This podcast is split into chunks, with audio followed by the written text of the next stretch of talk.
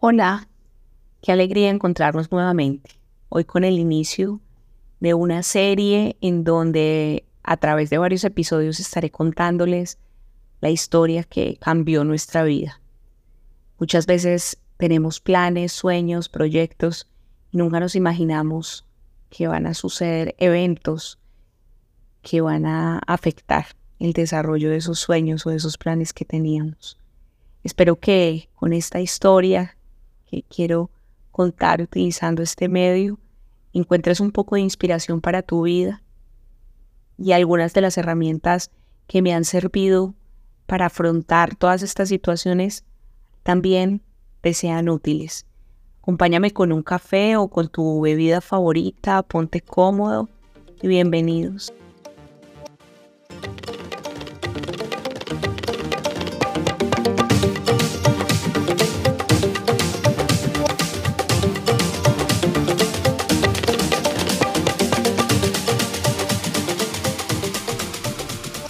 Considero que la vida nos lleva por caminos que sin saber nos preparan para cada vivencia que atravesamos.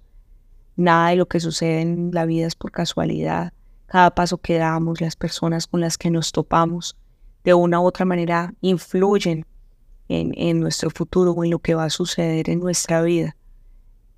He aprendido de muchas experiencias, he vivido el amor en pareja en varias oportunidades cada una de estas relaciones me ha dejado enseñanzas muy grandes, unas muy buenas, otras no tan buenas, pero producto de, de una de estas relaciones que tuve en el 2008 nació mi primera hija, Ana Sofía, una niña completamente anhelada, soñada, amada por todos. Fue un embarazo muy tranquilo, sano, que disfruté de principio a fin. Durante toda mi, mi juventud soñé eh, con tener una familia grande, anhelaba tener varios hijos, eh, soy hija única y siempre pensé en tener una casa llena con muchos chiquitines por allí corriendo. Bueno, no, no se dio esto, pero, pero era uno de mis grandes sueños. Ana Sofía fue un regalo muy grande a mis 26 años. La chiqui, como le he dicho siempre, nació el 4 de marzo en Pereira, en Colombia. Nació a las 10 y 20 de la noche una cesárea, un parto largo, tres días allí en la clínica donde no logré dilatar lo suficiente para, para que ella naciera de manera natural. Muy agotador este tiempo, pero finalmente cuando tú estás en todo este proceso de ser madre y logras de una u otra manera ver la canita de tu hijo por primera vez, ese sentimiento borra o quita todo aquello que, que haya pasado como no lo tenías previsto. Teníamos todo preparado para vivir esa experiencia de ser padres. Procuré leer mucho, documentarme, hablar con otras mamás que me dieran sus consejos, que me compartieran sus experiencias. Pero finalmente cuando eres madre primeriza, estás en un proceso allí de ensayo y error que nos lleva a crecer y a encontrar como, ese equilibrio con esa nueva personita. Esa primera semana de nacimiento de un bebito, es, ese piel con piel, ese conocerte tan profundamente con ese ser que, que, nació de ti, que salió de ti, producto del amor en mi caso. Eh, Ana Sofía fue una niña muy tranquila siempre, supo lo que quería desde el principio, sabía manifestar lo que quería y eso nos hacía completamente felices a su papá y a mí. La disfrutamos muchísimo siempre tuvimos eh, en mente ese anhelo y ese deseo de disfrutarla con todo nuestro corazón. Desafortunadamente, cuando Sophie tenía un poco menos de dos años, mi relación con su padre terminó. El 30 de octubre del 2010 nos divorciamos. Obviamente, un caos, un momento complicado, muy difícil. Yo me encontraba súper desubicada, no sabía cómo asumir la, crianza de mi hija en ese momento, ni qué iba a hacer eh, laboralmente. Bueno, fue, fue un tiempo muy, muy, muy, muy complicado. Pero gracias a Dios logramos como padres acordar una dinámica en la que Ana Sofía siempre pudiera estar conmigo todo el tiempo, vivir conmigo, pero compartir con su papá momentos importantes, tiempos importantes para él y para su familia. Conciliamos fechas importantes, navidades, vacaciones y todas esas cosas que para muchas parejas divorciadas se convierten en un jarrón de llorente. Sufren, pelean. Nosotros afortunadamente logramos encontrar un equilibrio y durante 13 años, nueve de esos 13 años estuvimos en Colombia, fueron así. Ana Sofía estaba con su padre cada semana, cada 15 días, los fines de semana, estaba con su papá y procuramos educarla y criarla bajo las mismas eh, directrices, las normas, los castigos, todas las cosas que, que pasaban en la vida de Ana Sofía, procuramos siempre tener una comunicación entre el papá y yo para que Ana Sofía no tuviera dos lenguajes distintos de sus, de sus padres y sus cuidadores. Cuando pensamos o planeamos el viaje a Madrid, mm, en este momento no, no fue tan, tan fácil mediarlo con él. Toda esta dinámica cambió un poco en el 2019. Yo ya estaba con mi esposo, mm, un amor divino que encontré que llegó a mi vida. Los voy a contar en otro episodio. Decidimos mudarnos a Madrid, iniciar allí un nuevo proyecto de vida que nos permitiera darle a nuestros hijos otras oportunidades de vida, una visión diferente, para ellos oportunidades de estudiar diferentes a las que teníamos en nuestro país.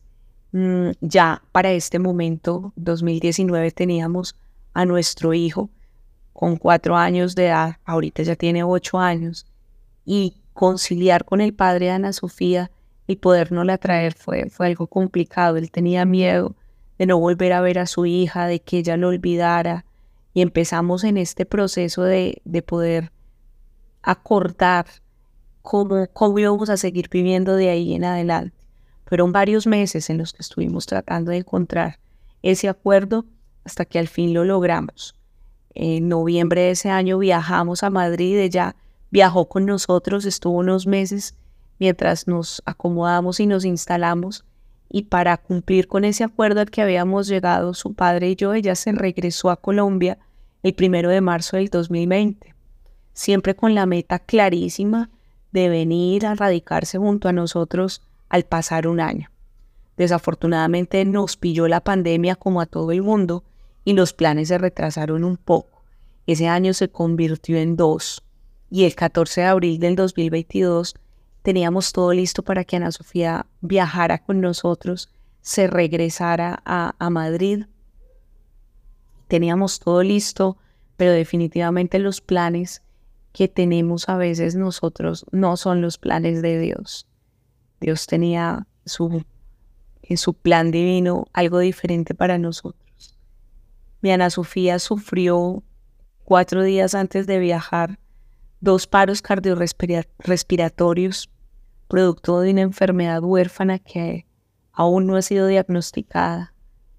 Eh, es una enfermedad que le da a un niño en un millón al parecer nosotros fuimos afortunados en ganarnos esa lotería.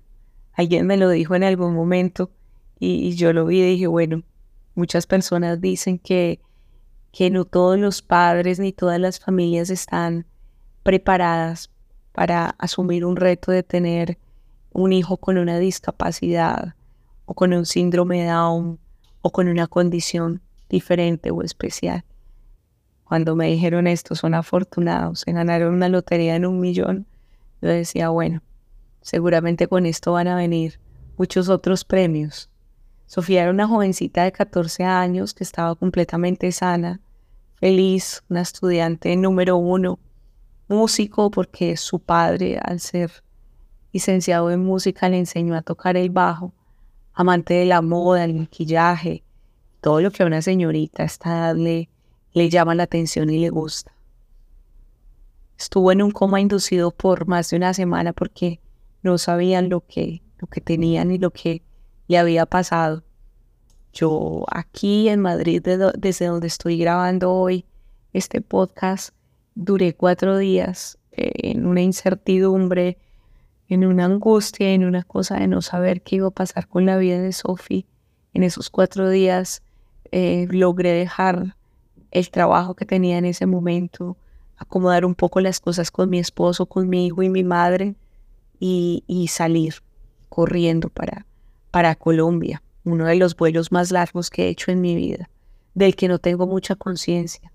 No recuerdo con quién viajé al lado, si comí o si dormí en ese vuelo de Madrid a Bogotá, nada.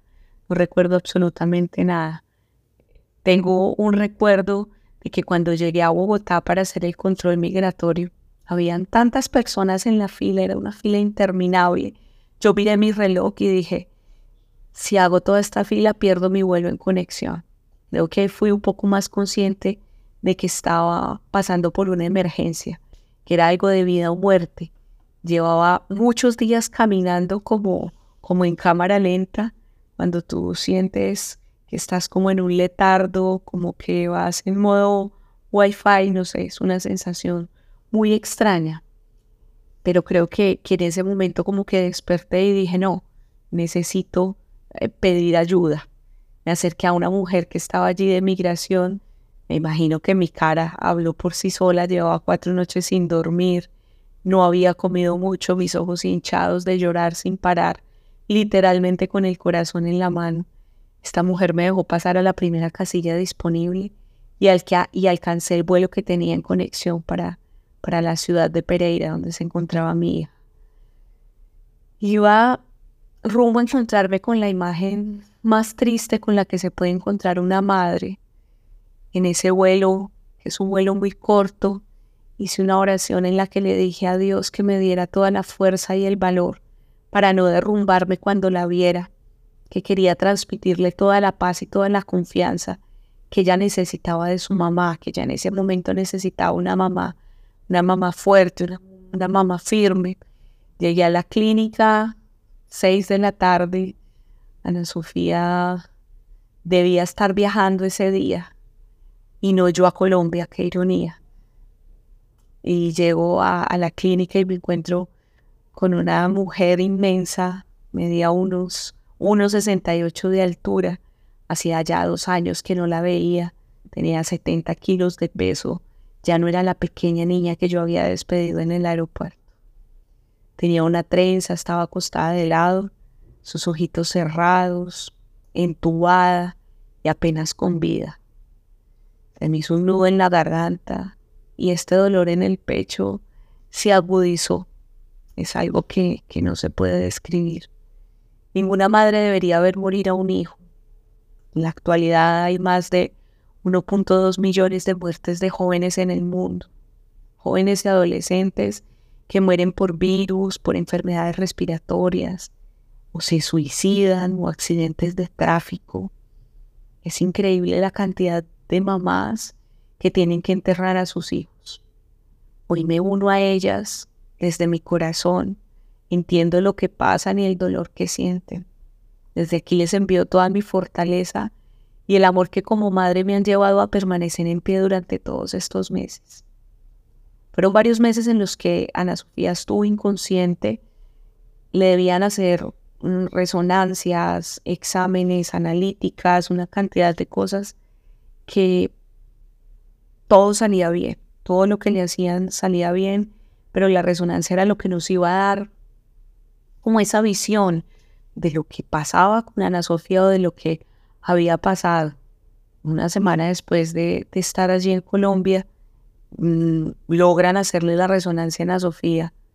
Y yo la verdad es que este es el momento en el que todavía no entiendo la forma o la manera en la que los médicos, posiblemente no todos, pero en mi caso los que estuvieron conmigo en este momento, eh, dan este tipo de noticias, posiblemente por su labor, por tantos años dando este tipo de noticias, se convierte como en un paisaje y no piensan por un momento que de la persona de la que van a hablar en determinado momento se trata de un hijo, de un padre o de una, o de una madre o una esposa que se encuentra posiblemente batallando con la, con la vida o la muerte.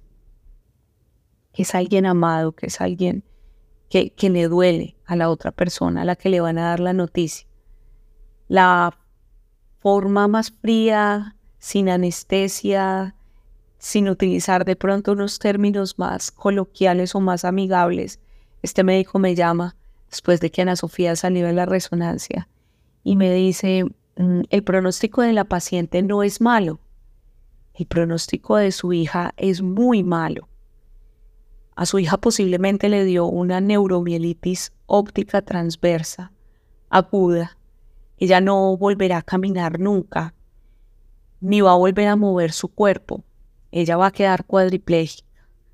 No va a respirar por sí sola y necesitará ventilación mecánica para poder estar con vida. Para esto tendremos que hacerle una traqueostomía y en unos días una gastrostomía para poderla alimentar, porque ella nunca va a volver a comer vía oral. Además, no sabemos si ella va a quedar ciega y si su cerebro funciona correctamente. Mientras el médico me decía todo esto, yo estaba allí de pie, parada, eh, con mi mano izquierda sobre un mostrador. Llevaba puesto un pantalón de jean, uno de dos que había traído en mi viaje relámpago, eh, unas zapatillas negras, un buzo rosa con el que pasé muchísimo tiempo en la clínica por el frío que allí hacía.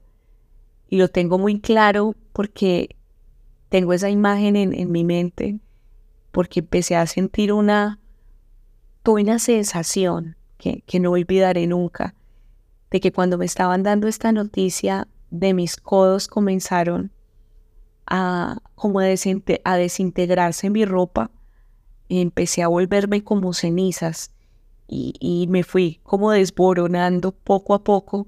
Mi cuerpo se fue cayendo, como deshaciéndose poco a poco. Y mientras eso sucedía yo sentía como si mi vida al mismo tiempo se estuviera acabando.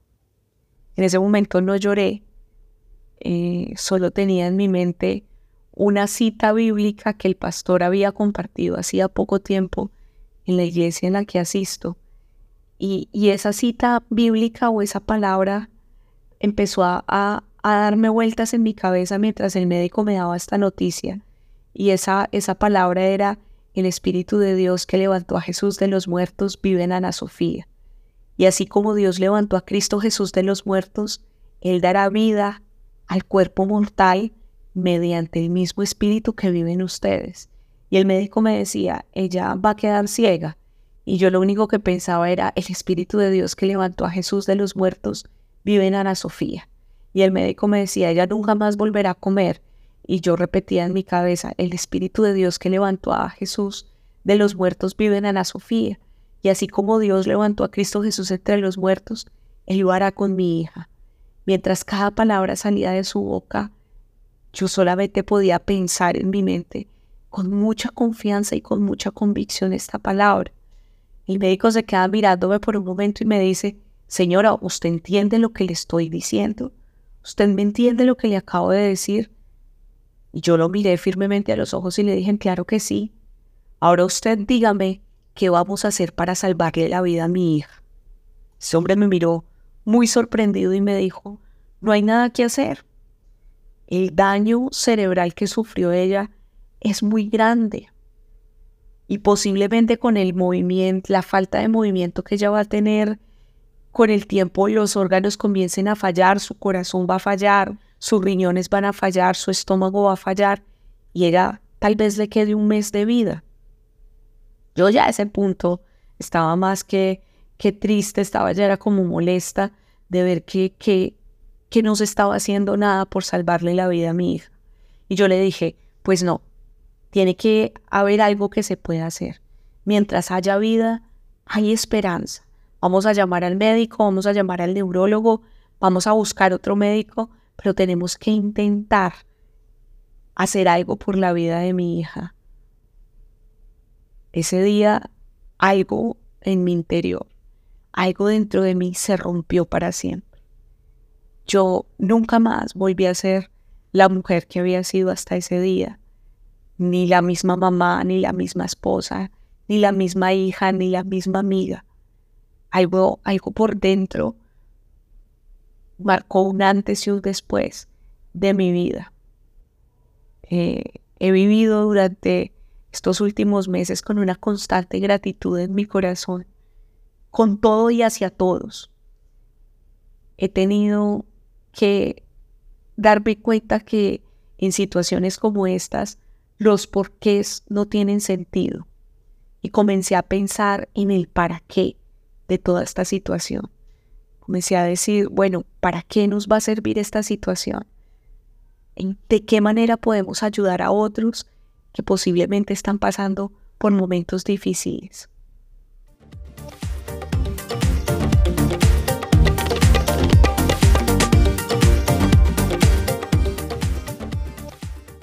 Escríbeme y cuéntame tu historia. Me encantaría leerte. Y por qué no compartirla con nuestra comunidad. Nuestro correo es aunque nos digan que no arroba gmail.com. Yo soy Lu. Me escuchaste desde tu plataforma favorita. Síguenos de manera gratuita. Califícanos si te gustó esta historia y escucha un nuevo episodio cada semana.